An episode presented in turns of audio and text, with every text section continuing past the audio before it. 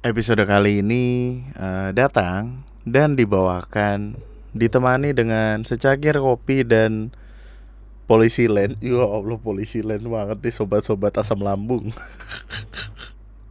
eh bye-bye ya. Kesehatan dijaga akhir-akhir ini penyakit di mana-mana gue mah heran. Semalam aja nih ketika gue jadi gini, jadi kan beberapa waktu lalu itu kayak banyak kesibukan yang terjadi segala macam. Terus semalam tuh kayak gue ngerasa sakit aja gitu dan sakitnya tuh yang aneh gitu. Udah mah ambeien, ya Allah. Eh gue bisa gak sih ngomongin kayak gitu di podcast ya? Boleh sih? Gue gak tau dah. Terus yang pala pusing, suara bindeng, gue kira gue covid lagi asam lambung tiba-tiba naik habis makan ya Allah terus gue rebahan tidur bangun-bangun langsung enakan karena gue minum bodrek sama apa apa ambeven ya Allah ambeven umur umur ngomonginnya ambeien brengsek tapi kita bakal ngebahas tentang beberapa hal di podcast kali ini nama gue Andri dan selamat datang di Lunatic Podcast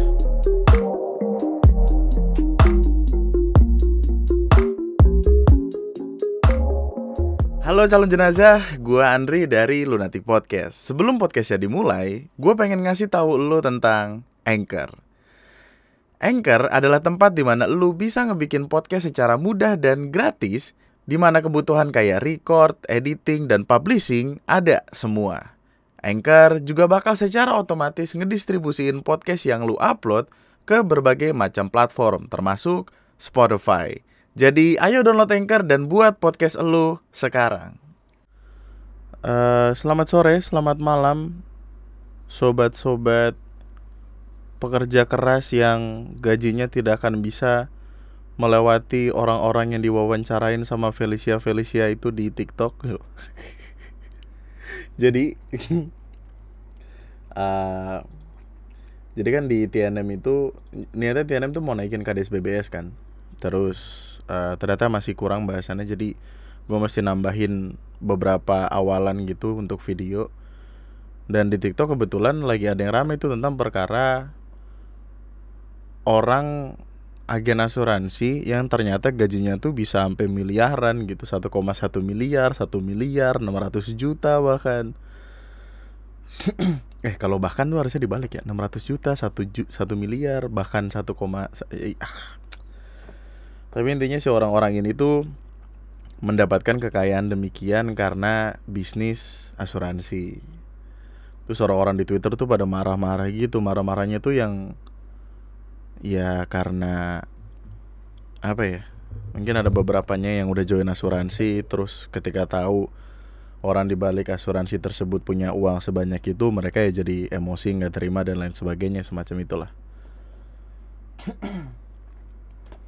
terus gua ngelihatnya tuh kocak karena bro kita lagi bicara tentang satu miliar nih di luar sana ada orang yang gajinya satu miliar gitu dan ini ini kita nggak lagi bicara uh, Elon Musk, Jeff Bezos, Budi Hartono atau siapa pun orang-orang yang emang kekayaannya tinggi gitu kita bicara tentang orang yang mungkin lu lihat di mall SCBD atau efek Sudirman segala macem Wih, lucu aja gitu. Anjing satu miliar. Dan mereka ngabisin tuh kayak di bawah 50% dari pendapatan mereka setiap bulan. Jadi ketika akhir bulan mereka masih punya ratusan juta. Kita masih menangis dengan Indomie dan Promah anjing. lucu banget coba. Itu lucu-lucu banget tau.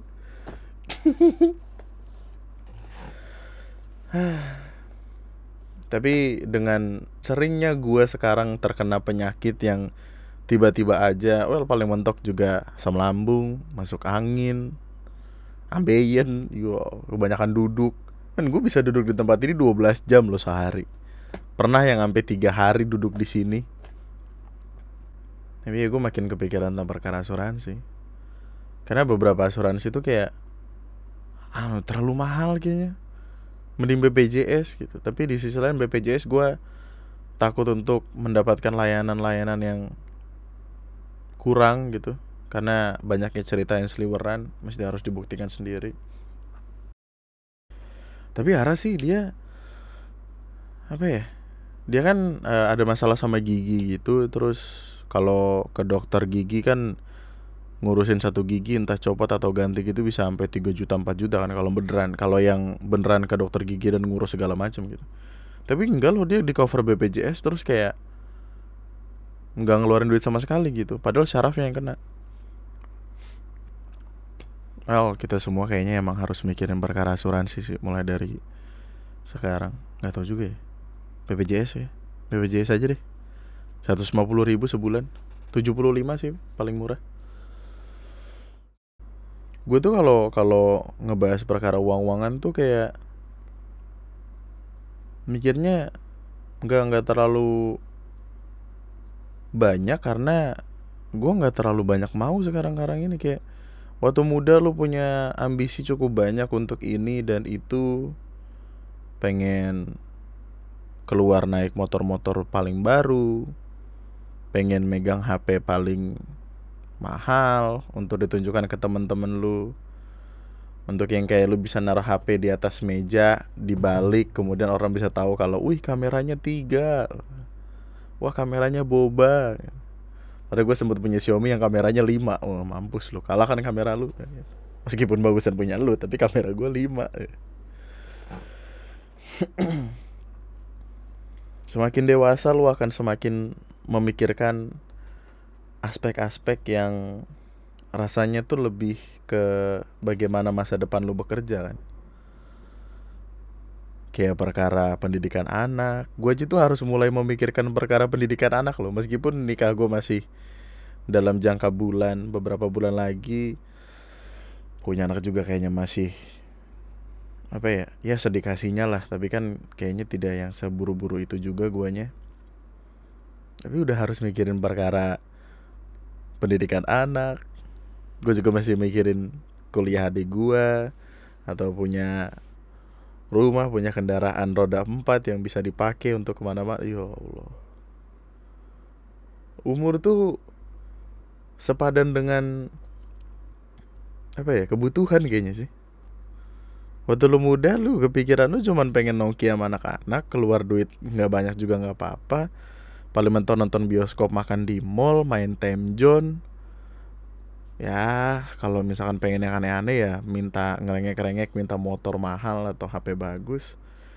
Ya kalau dewasa tuh kayak aduh. Dalam lima tahun lu harus mikirin punya rumah di mana? Dalam dua tahun lu harus mikirin punya mobil supaya ketika lu pergi-pergi anak lu kagak kena angin malam gara-gara naik motor. Yang padahal gue tidak menyukai mobil gue tidak menyukai aspek bermacet-macetan di jalanan berjam-jam cuma demi keluar ke tempat yang sebenarnya nggak pengen-pengen amat gitu.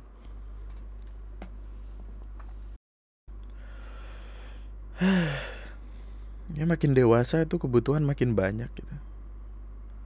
Ada ketakutan untuk menjadi dewasa. Ada ketakutan untuk ada di masa depan terus mikirin langkah-langkah apa yang harus diambil. Terus mikirin untuk jadi dewasa dan sadar kalau ya semuanya ntar ada di tangan lu nih. Cuman lu nih gitu yang punya yang punya tanggung jawab atas apa apa yang terjadi di dunia orang tua lu udah nggak tahu apa apa udah nggak bakal udah nggak bakal mau ngurus mungkin. Apalagi ada video gitu kan di YouTube yang ramai tentang 2023 katanya resesi uh, Indonesia akan gelap perekonomian global akan gelap dan lain sebagainya Walau gue juga nggak terlalu mikirin itu sih karena dalam kepala gue yang penting gue punya tabungan yang cukup untuk berjaga-jaga kalau-kalau ada hal buruk terjadi gitu. Toh kalau katakanlah kalimatnya datang dengan bilang kayak oh 2023 nanti akan gelap uh, dunia perekonomian global akan berantakan dan lain sebagainya ya separah apa kan kita nggak tahu gitu. Karena pada akhirnya Indonesia tuh masih ada di uh, level yang cenderung aman gitu. Maksudnya tidak lebih buruk dari beberapa negara tetangga. Kayaknya PR paling menyebalkan dari menjadi dewasa adalah semuanya semua keputusan tuh ada di tangan lu gitu. Bukan lagi di tangan orang tua bukan lagi di tangan apa orang-orang terdekat lu.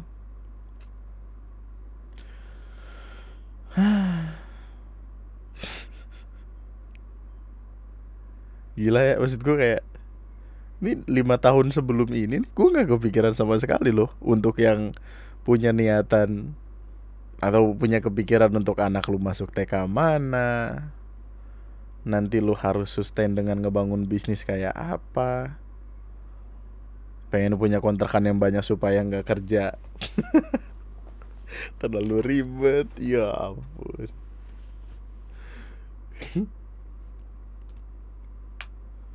Mungkin itu alasan kenapa orang-orang menciptakan yang namanya cita-cita gak sih?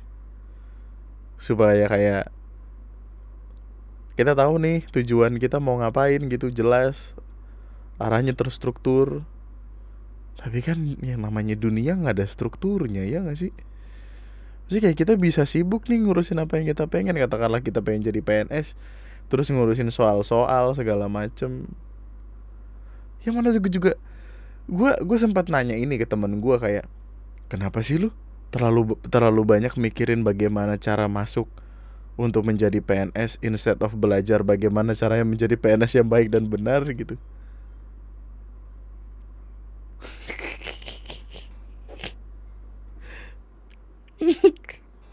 ya, gue nggak mau terlalu panjang ntar sembarangan mulut gue. Kalau ditanya sekarang cita-cita gue apa ya? Gue pengen punya unit bisnis sendiri sih tapi gue nanam cabai aja udah mau tiga bulan kagak ada hasilnya itu. Belum belum buah satu pun acan. Gue nyoba gue nyoba nernakin lele. Ya allah udah berapa puluh berapa ratus yang mati itu lele.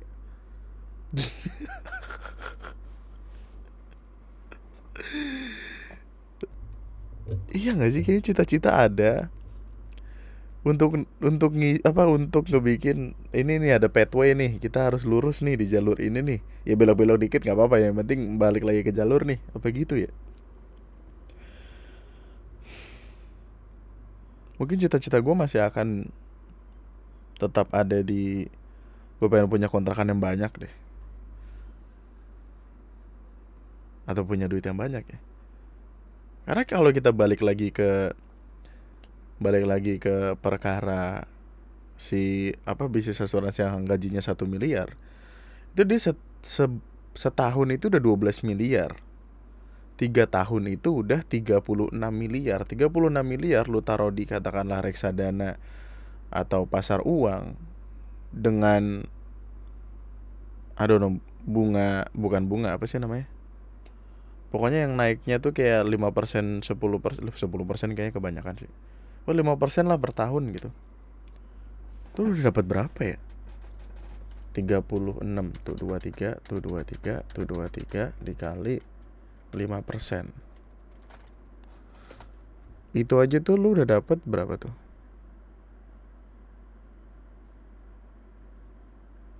Hah? 5 persennya 1,6 miliar? 1,8 miliar? Anjing itu udah itu udah banyak aja itu gue kayak 1,8 miliar lu bisa hidup berbahagia berfoya-foya bahkan di Bekasi. Kita nggak bicara Jakarta ya karena Jakarta kayaknya masih sulit. 1,8 miliar iya nggak sih ini nolnya? Anjing gue saking buruknya nolnya gue nggak tahu. Tiga enam iya bener 1,8 miliar. Wow. Lu, lu udah bisa pensiun gak sih dengan uang segitu tuh 36 miliar 36 miliar.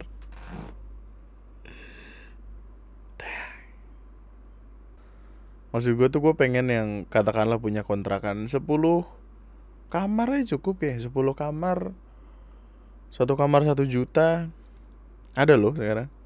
Uh, kontrakan-kontrakan yang cuma satu kamar satu petak itu sebulan satu juta. Sebulan satu juta 10 kamar kalau keisi semua ya terlalu rumit dah. Tekanlah 5 kamar 50 persen 5 kamar keisi semua 5 juta sebulan. 5 juta sebulan lu udah bisa ngebiayain hidup men. Katakanlah untuk pergi ke pasar untuk jajan bocah. Meskipun ya modalnya modalnya juga banyak.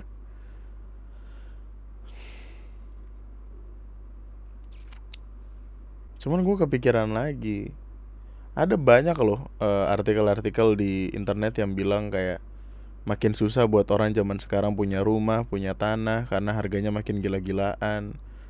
Karena banyak orang yang ngebeli tanah, eh ngebeli rumah doang untuk katakanlah instrumen investasi yang padahal dibutuhkan orang untuk ditinggali.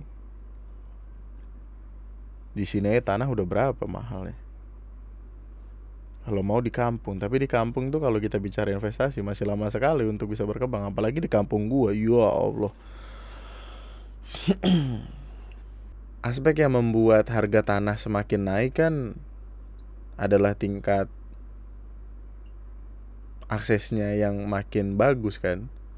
Itulah kenapa tanah-tanah deket tol itu makin mahal kan. Di tempatnya Ara kan uh, di sekitar rumah kan ada yang jual tanah tuh kayak cuman berapa? 90 meter 70 meter. Karena ada tol itu harganya bisa sampai miliaran itu. Untuk tanah segitu aja gitu. Ini kalau katakanlah lu punya satu miliar beli tanah di kampung gua buset. Bisa bikin ladang kan jadi bisa semua ladang di situ jadi punya lu tapi balik lagi aksesnya sulit dua jam dari jalan raya utama dengan jalur yang coba coba coba coba Iya gak sih kayak menjadi du menjadi tua, menjadi dewasa akan selalu ada hubungannya sama uang. Lo akan kepikiran tentang bagaimana spending duit yang baik. Yang kadang tuh kayak ketika kita punya duit tuh ada ada dua tipe. Ada yang ketika kita punya duit duit tuh kita bingung mau dikemanain. Padahal ketika nggak punya duit tuh banyak yang dipengen. Atau yang ketika punya duit itu selalu bilang kayak oh ini untuk menyenangkan diri sendiri. Yang nggak salah sebenarnya dari itu. Tapi kalau kebanyakan ya pusing juga lu. Gue sekarang sekarang ini selalu make aturan yang gue terapkan dari sedari dulu gitu. 50 persennya gue pakai untuk semua kebutuhan yang gue pengen. Uh, 30 persennya untuk eh enggak enggak. 50 persen itu untuk kebutuhan primer kayak bayar-bayar sesuatu yang penting segala macem ngasih duit ke orang tua ke adik bla bla bla. 30% gue untuk happy happy apa pun itu. Untuk ngebeli game untuk beli diamond mobile legend yang mana gue akan selalu diomelin sama Ara tentu saja. Untuk ngupdate ini dan itu. Dan 20% sisanya ya untuk ditabung yang mana biasanya di 20% itu 10-nya gue taruh di uh, instrumen keuangan kayak reksadana atau pasar uang atau saham mungkin. 10% sisanya untuk ya udah tabungan tabungan darurat aja. Yang mana mungkin ketika kita mau ketemu di 2023 ini pada akhirnya akan gue tambahkan dana darurat ya karena takut-takut terjadi yang gak dipengen kan gue tuh cukup emes tau sebenarnya tuh sama dulu kan ketika ketika corona tuh ketika covid awal-awal pandemi terjadi banyak orang yang mendadak langsung masuk ke instrumen saham kan.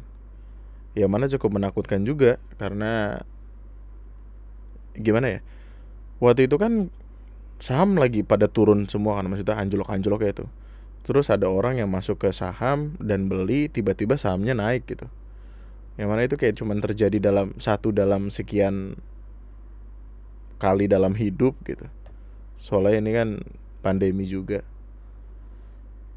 Terus orang langsung pada yakin gitu kayak oh gue beli ini nanti dia naik gue beli nanti dia naik bla bla terus ketika sekarang katakanlah udah cukup stabil kita bicara di luar perang dan lain sebagainya uh, makin gak ketebak nih.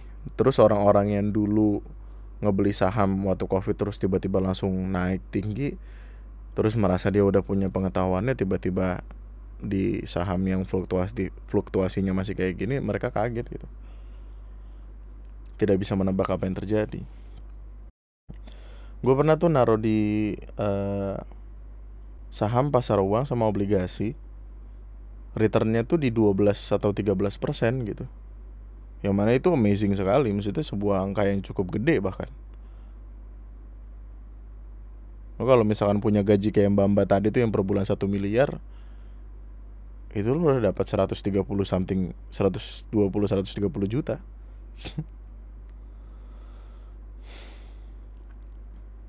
Tapi ya tidak semua orang punya pemasukan yang cukup tidak semua orang punya akses yang cukup dalam pekerjaan atau apa. Gua gue sempat nge-retweet satu apa ya? Kayak karya komik gitu yang cukup bagus. Komik online cukup bagus. Lu bisa ke Twitter aja ke Twitter gue deh dari Kroco TV itu. Ini untuk melawan kalimat-kalimat yang kayak anak muda cengeng amat, masih muda belajar atur keuangan lah. Eh, masih muda belajar atur keuangan lah dikit-dikit sakit dikit-dikit izin gajian mau kerja nggak mau yang gitu-gitu segala macam. Dulu kan sempat ada kalimat tuh yang kayak e, anak muda susah beli rumah karena keseringan ngopi kata gue eh, ngopi-ngopi di kafe kata gue aja kapan sih? Bro rumah tuh ratus ratus juta.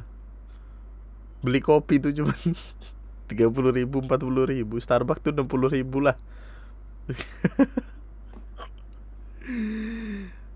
untuk orang-orang yang anak pertama katakanlah sandwich generation kita nyebutnya. Karena dia harus membiayai hidupnya nantinya ketika udah nikah harus membiayai keluarganya tapi juga harus ngebiayain uh, orang tuanya.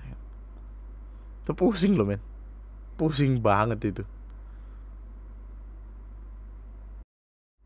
Tapi ya apa pun yang terjadi PR-nya sekarang adalah nyari cara supaya apa pun yang kita punya kalaupun nggak lebih at least cukup untuk memiliki kehidupan yang aman tentram terkendali.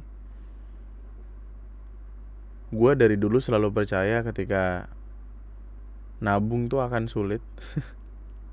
Untuk gue pribadi ya buat gue tuh nabung sulit karena otak gue tuh nggak tahu tidak diprogram sedemikian rupa kayaknya.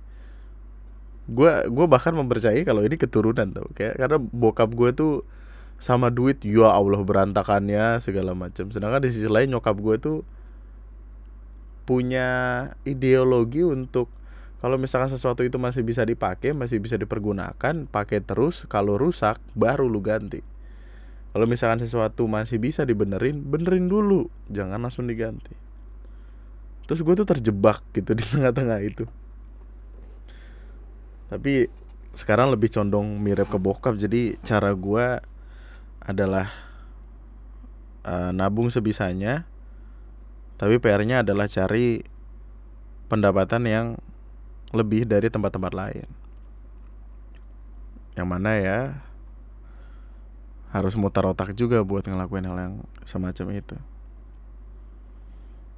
untuk siapa pun lu anak pertama anak kedua anak bungsu mungkin. Millennials millennials yang punya banyak cita-cita di kepala. Semangat terus men sama apa pun yang lu cari dan lu kejar di dunia. Mimpi setinggi mungkin nggak ada masalah dengan mimpi setinggi mungkin cuman harus sadar aja. Kalau effortnya nggak setinggi itu ya akan susah untuk mimpinya tersampaikan gitu. kita nggak punya peri di balik bantal untuk kita minta apa yang kita pengen. Gak usah terlalu muluk-muluk buat marah ngelihat orang gajinya satu miliar. Karena yang selalu gue percaya adalah gaji yang besar itu datang bersamaan dengan tanggung jawab yang besar juga. Kalau misalkan tanggung jawab lu harganya UMR ya terima dulu gitu. Kalau tanggung jawab lo itu sebesar ketika lo nggak ada perusahaan kolaps ya nggak ragu kalau misalkan gaji lo ratus-ratus bahkan mungkin miliaran. Gue nggak mau munafik lah dengan bilang kayak gue gue nggak pengen kayak ih, emang apa apa yang gue lakuin sekarang apa fungsinya kalau bukan buat kaya anjing? Apa yang kan lu kerja lu nyari duit segala macem tujuannya untuk itu kan untuk mendapatkan keamanan secara finansial kalau kalau terjadi hal yang nggak diinginkan gitu lu bisa tua baca koran pakai sarung di teras rumah ngeliatin anak-anak lu yang kecil-kecil lagi pada main dengan tanpa perlu mikirin besok makan apa, besok anak lu sekolah gimana bayarnya. Tapi ya dunia datang dengan usaha masing-masing. Nggak perlu terlalu muluk-muluk untuk terlalu ngelihat ke atas. Lu lihatlah ke sekeliling lu aja. Orang tua lu bisa nyekolahin lu, bisa ngebesarin lu sampai ada di tahap kayak sekarang. Kayaknya juga dengan gaji yang gak gede-gede banget gitu meskipun ya kita nggak tahu mereka berantem apa kagak masalah keuangan ya karena karena berapa puluh persen gitu apa perceraian terjadi karena perkara ekonomi yo gitu tiba-tiba bawa perkara perceraian aja good luck untuk kita semua semoga pada akhirnya kita bisa ngedapetin apa yang kita pengen dengan effort yang kita mampu Semoga kita I don't know, bisa punya rumah 10 lantai. Wah. Yang sampai capek sendiri tuh naik turun tuh. Aduh ya Allah. Itu 10 lantai kalau tangga semua stres banget itu. Sebulan tinggal situ badan udah kayak adra ya nih. Paha tuh udah gede banget itu. Semoga kita diberikan kekuatan mental yang cukup di tengah semua kesibukan dunia yang penuh sama hiruk pikuknya.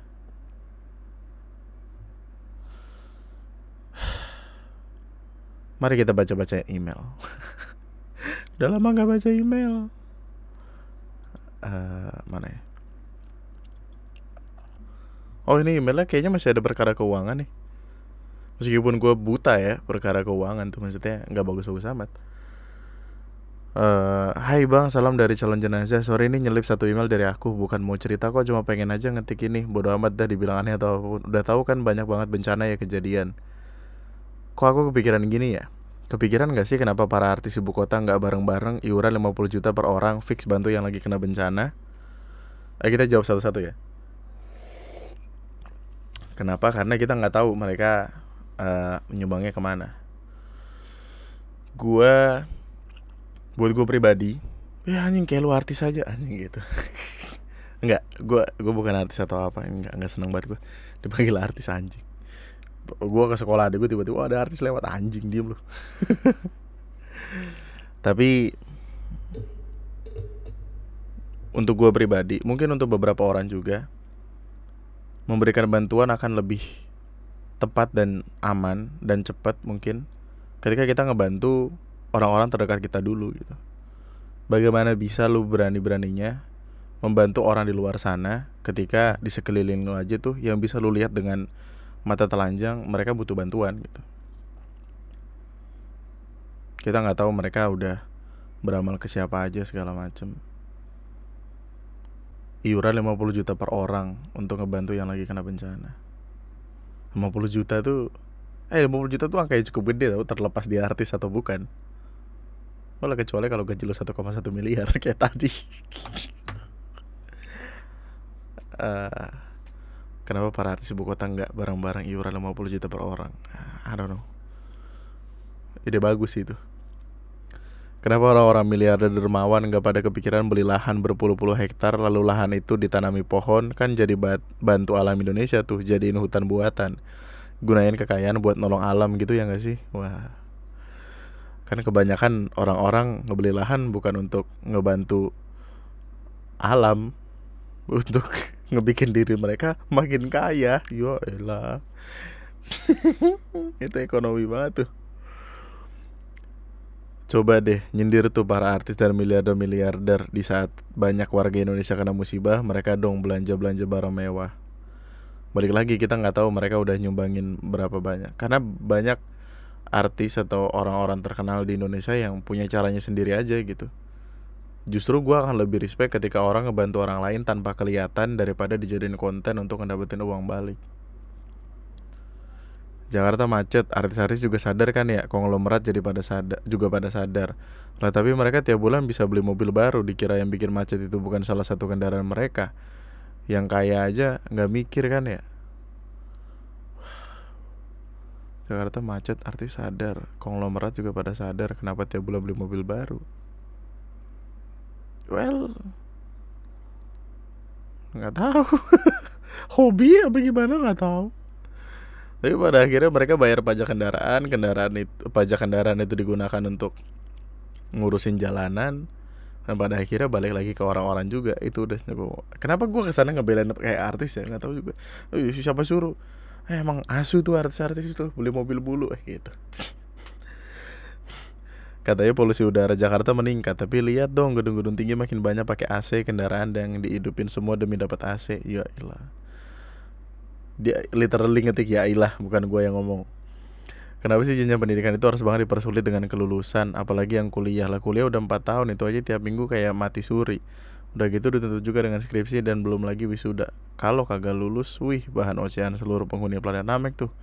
Bodoh amat ilmu yang didapat mah nggak bakal dihitung nggak guna kalau nggak sampai video tiba-tiba gue ngerasa aneh gitu sama dunia entahlah udah bang makasih secukupnya aja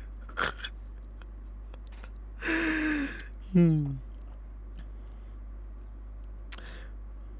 Menjadi gila di sebuah dunia yang gila adalah sebuah kewarasan. Menjadi waras di dunia yang gila ngebikin kita tuh sulit untuk meratapi semuanya, men. Ya emang ini pada akhirnya kayak pertanyaan-pertanyaan jam 2 pagi yang biasanya ada di tongkrongan gitu kayak banyak sekali pertanyaan-pertanyaan yang hadir aja gitu entah kenapa. Assalamualaikum bang Nama gua ha kelas 11 SMK dari kota yang dulunya ibu kota Indonesia. Apa tuh? Apa Batavia? Gue mau curhat dikit soal persoalan hati. Iya. Langsung aja intinya. Jadi gini bang, gue kan punya cewek. Tapi gue udah nggak sayang sama dia. Gue lebih sayang sama temen gue yang sekarang emang deket. Fuckboy bet gue. Dih, pede banget lo aja tapi gue bingung mau putus dari dia dia udah kenal dekat sama nyokap gue dan juga mau putus kan harus kasih alasan. Nah gue bingung mau alasan apa. Masa gue mau alasan dekat karena cewek lain kan nyakitin banget kalau bilang gitu. Ya lebih nyakitin lagi kalau dia tahu lu putusin dia kan lu deket sama cewek lain apa pasti emak pasti na apa? Ntar lu. Tapi ya mau gimana? Gue udah say sayang sama dia. Kemarin juga sama gue bilang sama gue katanya jaga dia baik-baik jangan sakitin dia. Dia serius sama kamu jangan main-main sama hati. Wah. Nah itu ngebuat gue jadi lebih bingung. Ntar kalau putus mau bilang apa gue sama emak. Mau pasti nanyain alasan gue putus kenapa. Kalau gue jawab gue milih cewek lain bisa-bisa kepala gue ada garpu nancep tolong mau ngasih saran atau solusi apalah. Gue bingung banget soalnya. Makasih banget waduh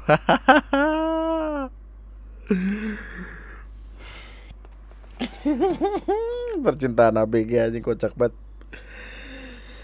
First of all lu masih kelas 11 SMK jadi masih ABG masih banyak waktu luang yang harus diperjuangkan masih banyak masa depan yang harus dipikirkan jadi perkara percintaan ya ya udahlah demikian aja nggak sih? Mungkin itu cinta-cinta monyet belum serius-serius banget tapi uh, solu so, solusi. Aduh nggak mau gue ngasih solusi aja ke sana kayak cuman sa saran gue gini pastiin dulu ketika lu eh lu yakinin dulu ke diri lu sendiri apakah dengan lu sama cewek yang kedua ini lu tidak akan melakukan hal yang sama tersebut atau tidak gitu? Takutnya lu kan bosen nih sama cewek yang sekarang gak cinta katakanlah gitu. Terus lu deket sama temen lu terus cinta banget sama si temen lu ini.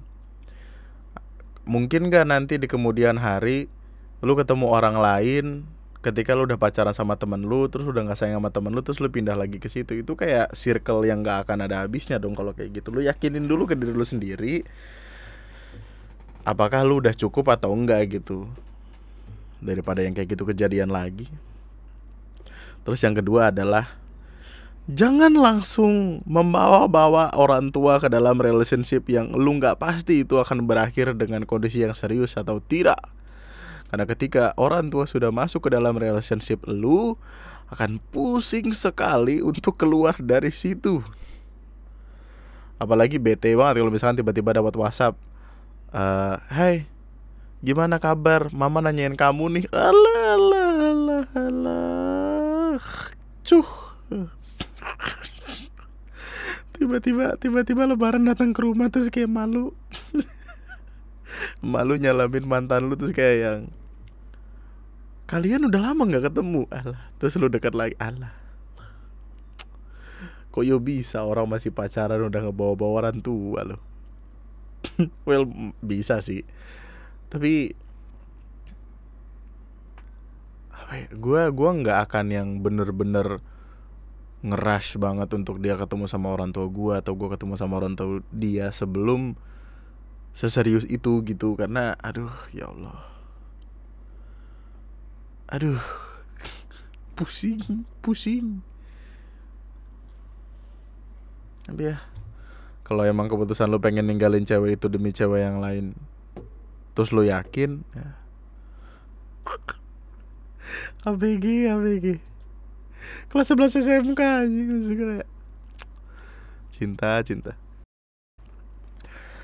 Malam bang, gue Firda. Hari ini gue ngambil keputusan yang bikin orang tua gue kecewa, terlebih ibu gue, karena gue resign dari kerjaan gue. Udah gak nyaman di situ. Ibu gue mungkin kecewa sama keputusan ini, ditambah lagi gue udah mulai kuliah. Dia takut gue gak bisa bayar kuliah gue.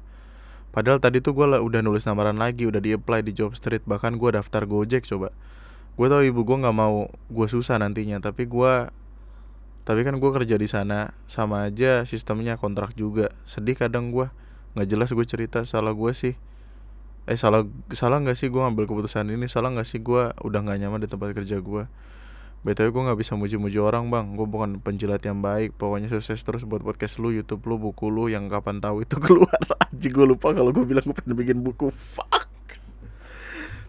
Sekarang itu tetap bahagia saya terus jangan sakit mulu. Terima kasih udah baca email gue ah uh, thank you so much by the way atas emailnya Oh, lu udah lu udah pernah baca eh lu udah pernah nonton video IG gua yang ngebahas tentang pergi atau tinggal? Tonton itu sekali lagi kalau lu yakin sama tingkat eh, sama keputusan lu, santai aja. Meskipun akan sulit, apalagi diterima sama orang tua sulit sekali. Tapi kalau pada akhirnya keputusan itu adalah yang lu yakini benar ya. Kadang kita cuma butuh diyakinin sama orang aja. Bukan pengen tahu jawaban sebenarnya.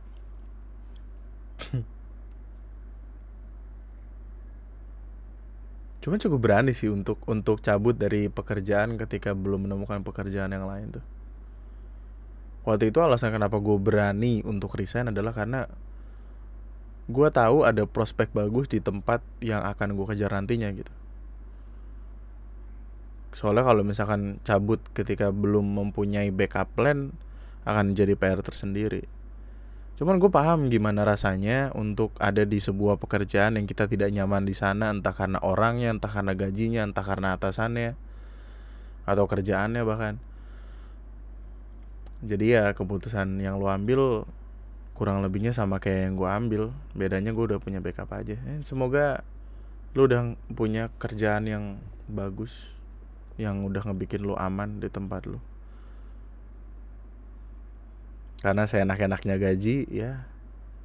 Kalau tempat kerjanya wadaw artinya lo harus nyiapin mental untuk berdiri di tempat itu setiap hari kan? Dan bicara tentang pekerjaan nyari kerja susah men. Uh, gue perlu ceritain perkara Windu nyari kerja sulit bener itu gak sih? Bertahun-tahun. Windu mau gue udah hampir hampir setahun kayaknya. ya? Apa udah setahun? Lupa gue tapi ya, apa pun itu yang terbaik untuk kita semua. Semoga kita diberikan mental yang cukup untuk menghadapi kerasnya dunia.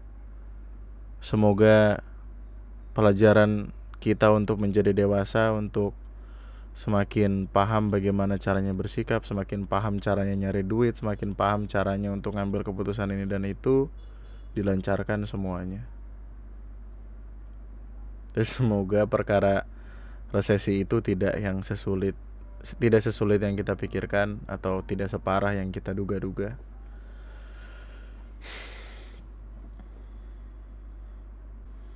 Semoga niat baik kita untuk melakukan apa-apa yang kita perjuangkan diberikan jalan oleh Tuhan. Amin. Oke. Itu aja untuk podcast kali ini. Harusnya sih besok udah ada podcast baru lagi karena gue punya utang. Uh, cari dulu bahasannya. Gue juga seharusnya nggak ngebahas apa pun yang tadi gue omongin sih. Itu terjadi karena gue tadi lagi scrolling Twitter buka-buka IG terus pembahasannya tentang perkara uang tentang perkara eh lah pusing Oke sampai ketemu esok hari nama gue Andri sekian dan gue kalau punya gaji satu miliar sebulan ya kayaknya gue bisa punya perumahan sendiri dah. Di perumahan ini ada loh orang yang punya rumah dijual tuh sampai 4 miliar gitu. Anjing kata gue siapa yang mau beli ya? Tapi gue yakin ada sih. Apalagi kan ntar bisa tuh 10 tahun kayak 10 tahun dalam 10 tahun punya perumahan sendiri gue berasa Agung Podomoro. Oh ya thank you